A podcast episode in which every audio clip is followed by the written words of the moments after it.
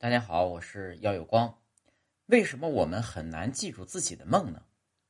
人们啊会经常做梦，但却很少能够记住做过的梦。如果要记住自己的梦，必须在刚刚清醒的时候就立刻回想一遍。当把处于快速眼动睡眠中的人叫醒时呢，大约有百分之八十的概率他们会说自己做了一个梦。这是因为快速眼动。睡眠阶段是最有可能做梦的时候，在睡眠的其他阶段可能会产生碎片般的梦境图像，但梦中的细节呢，远不及快速眼动睡眠阶段的梦境丰富。